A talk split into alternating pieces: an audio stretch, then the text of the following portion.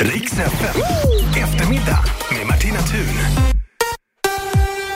Jag har ju alltid velat prata med någon som har varit med om någonting övernaturligt och det visar sig ju att jag har en kollega här på radion som har en ryslig historia. Charlotte Lauterbach är programledare på vår systerstation Star FM och är här nu. Välkommen hit Ja, men Charlotte! hej och tack för att jag fick komma och tänk att jag ska få damma av min gamla spökhistoria som är 35 år gammal. Är det så pass? Alltså jag Ja. vet ju absolut ingenting om det här. Ta oss med tillbaka, vad var det som hände? Ja, det var som sagt var länge sedan. Jag gick teatergymnasiet, förvisso lite dramatisk var jag, men det här har satt spår i mitt liv. Av olika omständigheter så fick jag hastigt hyra en jättefin trea i en källare i ett jättefint rött tegelhus med tinnar och torn. Jag hade öppen spis och det var så gulligt, fast du ser lite förskräckt ut redan. Källare och tinnar och torn, men absolut, fortsätt! Ja, det spännande var att förutom att det fanns en trappa som gick upp till familjen som bodde i huset, Ja. så var jag tvungen att gå igenom en råkällare innan jag kom ut på gatan. Jag hade alltså en egen ytterdörr som jag låste och så var det ett mellanrum till utgången från huset. Då. Och I det här utrymmet så låg pannrum, förråd, en gammal pigkammare som var väldigt läskig, med en bäddad säng som stod där. Och så var också mitt badrum där ute. Ja. Och så är det då den här dagen, den här natten snarare. Jag vaknade av världens duns på min inre ytterdörr. Det lät som att någon slängde ett badkar i dörren. Nämen, Ja, du förstår, jag blev ju helt klarvaken. nej men gud! Vad var det? Det blåste också isvindar i sovrummet. Och jag undrade om dörren ut hade slagits upp på något sätt, Ja. eller om ett fönster hade gått sönder.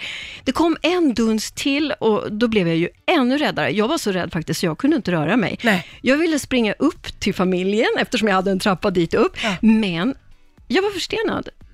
Fast jag tänkte så här, att familjen, de kommer ju också vakna. De måste Och ha hört. Ja, de måste komma ner Ja. till mig och rädda mig. Men de kom inte. Så de här dunsarna som var, alltså om du tänker dig att någon slänger ett badkar, Alltså det är ordentliga dunsar. ja precis, med all kraft in i din dörr. Ja. Det här ljudet, det var liksom duns på duns, det började röra Om sig. och om igen. Ja, ja, i det här, i det här utrymmet. Mm. Och så var det ett konstigt ljud till. Det var som två taktpinnar som slog mot varandra. Nej. Och jag hörde att det dunsade på den andra ytterdörren också. Jag hörde liksom att det var typ inne i pigkammaren. Att det, var, och det rörde sig och de här ta- taktpinnarna också. Ja. Då. Ja. Och jag var så fruktansvärt rädd. Alltså, jag var så fruktansvärt rädd. Jag kände att det var något som ville ut eller in till mig. Då. Ja. Ja. Men så hörde jag ju äntligen då att det började röra på sig där uppe. Okej. Jag hörde eh, eh, liksom, eh, steg och det började ja, liksom springa runt och sådär. Ja. Och Klockan var kvart i ett när, jag, när det här började, när jag vaknade. Och nu hade det säkert gått en kvart. Förstår Nej, men Det här är Gud! jättelång tid. ja, det är det ju fruktansvärt. Men de kom inte ner till mig. Och jag vågade inte röra mig. Alltså Nej. jag var 16 år gammal. Ja. Och det blåste och det dånade och det tickade ut av de här taktpinnarna Ja. i sammanlagt tre kvart. Nej men du skämtar och du förstenad i din säng. Ja, så jag låg där alldeles, alldeles stilla Ja. tills det ljusnade. Och då tog jag mina kläder och så tog jag sats och så sprang jag ut. Jag låste upp min ytterdörr, sprang ut genom det här utrymmet, Ja. ut på gatan och jag sprang hela vägen till min Nej, men skola. Charlotte, gud, vi ska prata vidare om det här hemska på Rix FM alldeles strax. Riks FM. Eftermiddag med Martina Thun. Kände du direkt att det var någonting ont? Ja, Det gjorde Ja, du? nej, men det här var inte snällt. Det här var inte snällt. Om man säger så här, det är 35 år sedan, men jag minns fortfarande också hur kränkt jag kände mig för att ingen riktigt trodde på mig. Du vet, det var så här, du, du vet att pannrummet ligger bredvid, det var säkert att det knackade i rören eller... Folk ja, skulle förklara. Ja, ja, alla skulle förklara Ja. någonting eller det var en hemsk mardröm eller någonting sånt där. Men du visste att du var vaken och att du hade varit med om det här? Ja, och Ja. jag hade ju klockan bredvid mig där också. Jag såg ju vad klockan var. Och eh, Alltså, nej men det här var fruktansvärt. Alltså jag var så rädd. Mm. Ja. Och det, det kändes som att någon ville göra mig illa faktiskt. Så jag flyttade hem till mamma och pappa igen. Var det så pass? Ja. Du ville inte ens bo kvar där? Du Nej, inte... och vi bodde då, jag och mina föräldrar, ute i skogen som vi brukar kalla det för. Ja. Och där hade jag innan det här liksom sovit utan, utan att låsa dörren och Ja. Mm. jag var totalt orädd. Men nu så sover jag till och med i mammas och pappas sovrum. Men gud, du blev helt skärrad efter det här. Och du visste att det var något som var oförklarligt. Ja. Ja, ja, ja. Det, jag, jag kände mig som sagt var kränkt när de andra Mm. skulle förklara vad det var för någonting som jag hade varit med om. Jag, Mm. jag kände mig faktiskt ledsen. Och sen så gick ju tiden och så glömde man det här också. Och, och visst, det var ju så här, jag betalade bara 300 kronor för att bo i den här trean som var så himla fin. Ja. Och det var väldigt lite pengar också Ja. på den tiden.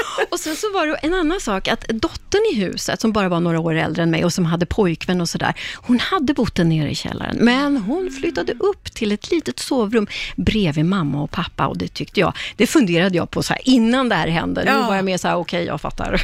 Ja, ja, ja. Men sen så gick det några år och så jag gick ut gymnasiet och jag extra jobbade på en populär krog.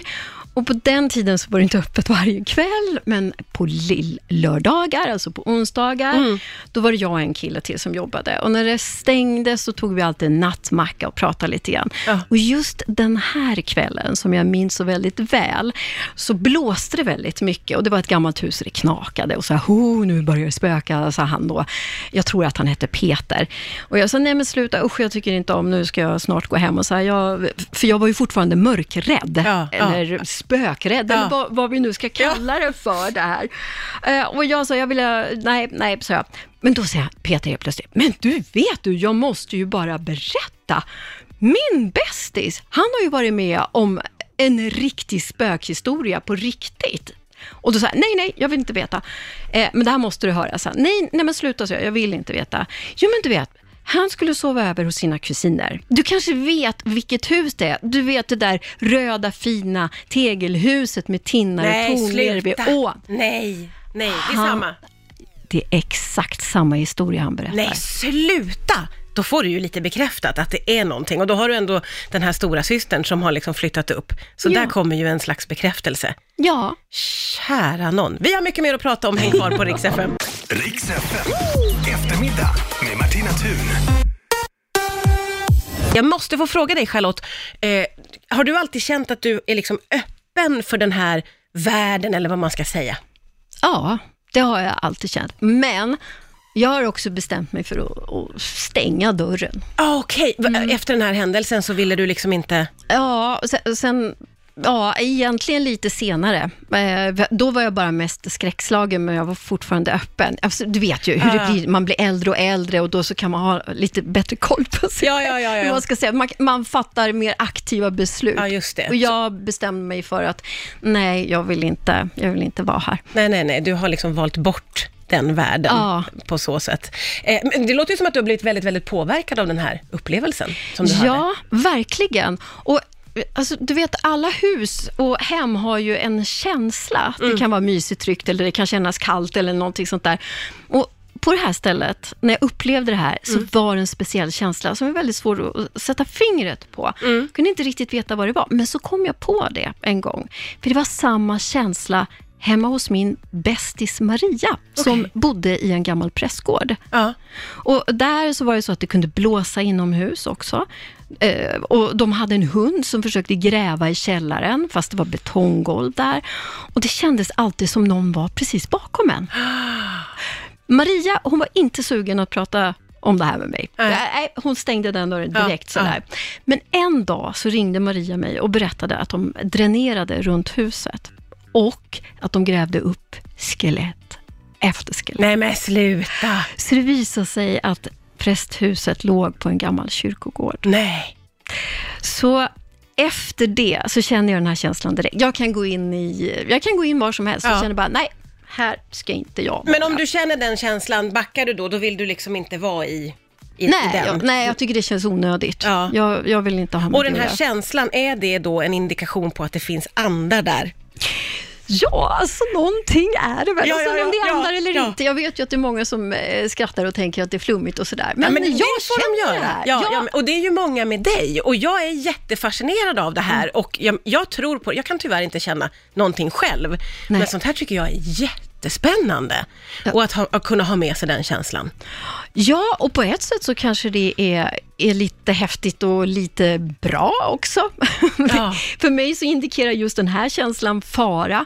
Och eh, det som däremot är lite tråkigt och lite dåligt, det är ju att jag än idag, 35 år efter den här upplevelsen, Ja. faktiskt sover med lampan tänd ifall jag är ensam hemma. Nej, är det så? Jo. Gud, ja, du är påverkad för livet. Det är ju å ena sidan hemskt, å andra sidan vilken otroligt spännande historia. Jag är så himla glad att du kom hit till mig idag och berättade om den. Tack snälla Charlotte Tack. Lauterbach. Riks FM. Eftermiddag med Martina Thun.